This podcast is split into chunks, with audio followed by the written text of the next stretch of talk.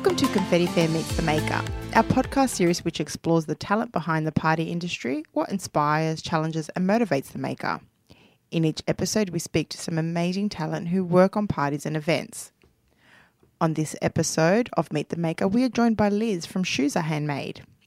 Liz from Skuza is an amazingly talented creator of crowns, animal masks, tails and ears for both adults and children for any theme and event. Welcome, Liz. Hi, Esther. Thank you for having me. So, Liz, tell us a little bit about yourself. Uh, well, I'm from Tassie and I grew up here. Uh, I love to travel and I've had a few years of travelling and backpacking the world, then um, come back here. Uh, I have two boys that keep me on my toes and they fill my house with chaos and Lego. We have so much Lego. um, we've also just all started to learn karate together about a year ago. And my son and I just got our green belts uh, a couple of weeks ago, so that was pretty exciting. How exciting. Congrats. Yeah, he's very excited. Um, so that was a bit of fun, and it's nice to have something we can all do together.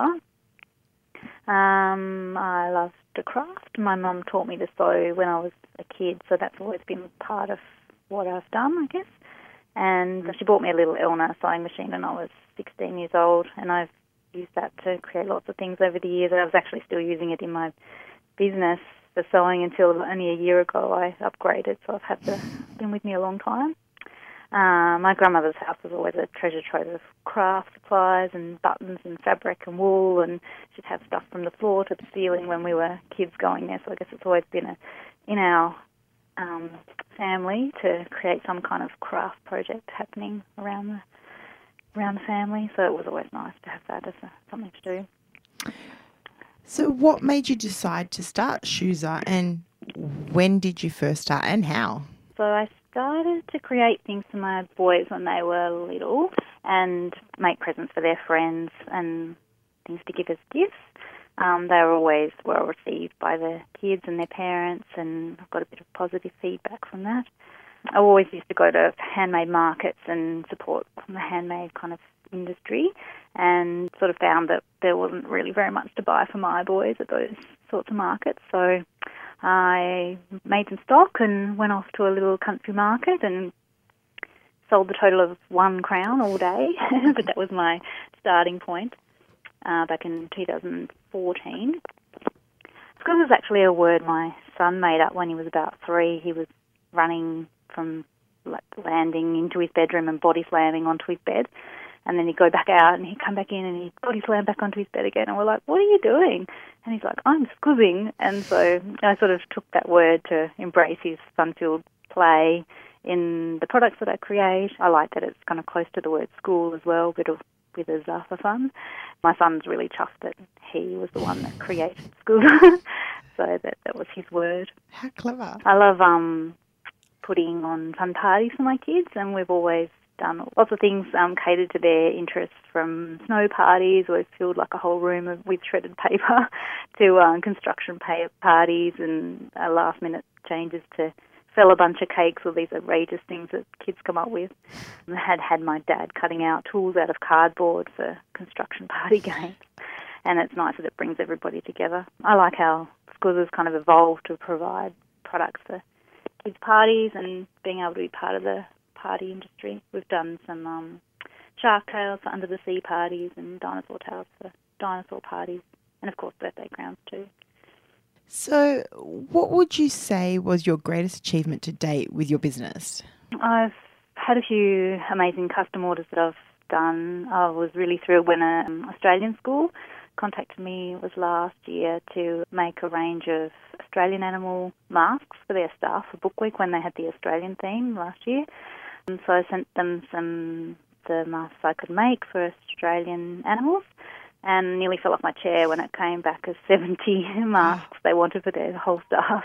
We had um, koalas and wombats and parrots and cockatoos. It was really an amazing collection, and it was a big achievement for me to be able to sew that many masks for them. So, yeah, that was definitely a great achievement. Yeah. yeah. So, and we also had a big one earlier this year with a museum in Sydney wanting a heap of tails and um, ear sets for their playgroup there. So they we sort of did a work together to make a custom range based around their learning program there. So we had a rainbow serpent and some possums and crocodiles. And That's awesome. Really fun, yeah. And so what are the challenges you have faced or have or are facing at the moment with the business? Yeah, like so many smaller businesses, I think it's the whole juggling the work and family thing. So I work as well in a, in a day job and do this as well. So and juggling it around, like it's a bit easier now. The kids are a bit bigger and at school, but trying to fit it all into the day is always my biggest challenge. I think, like so many people, there's always your list is longer than your, than the hours in the day. I think I was pretty naive when I started too about how long it was all, how all long all the other things take to do with um, not just making things and selling them. It's all about all the other writing descriptions and taking nice photos and all those things that definitely take a lot more time than I ever thought they would do. I think we are all, all a bit like that. I think it's a common theme, yeah. And so uh, what inspires you? I think for schools I've been mostly inspired by my children's interests, like I said, from not being able to find things at the markets to cater for them. I've kind of gone on what what I see that they like to do, and also other their friends and other children. And I love seeing their when their imagination comes to life from my products, or some, or when they read a book and they get some idea from something and it creates into this amazing. I don't know if they make a show or they put on their own, try to invent some little thing about it or create some kind of craft project or act something out into another idea. I just get a lot of inspiration from a children's imagination, I guess, and from the books they read and the things they do. Also from the natural world, I think, as well, with animals, and that's a part of my range as well.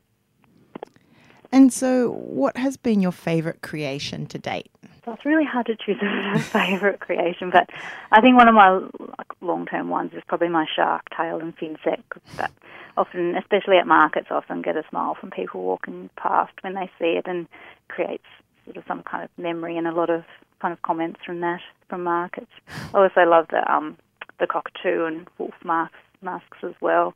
They're, um, all the masks in my range are designed by a, by an Aussie designer, Donna, from Ebony Shea Designs.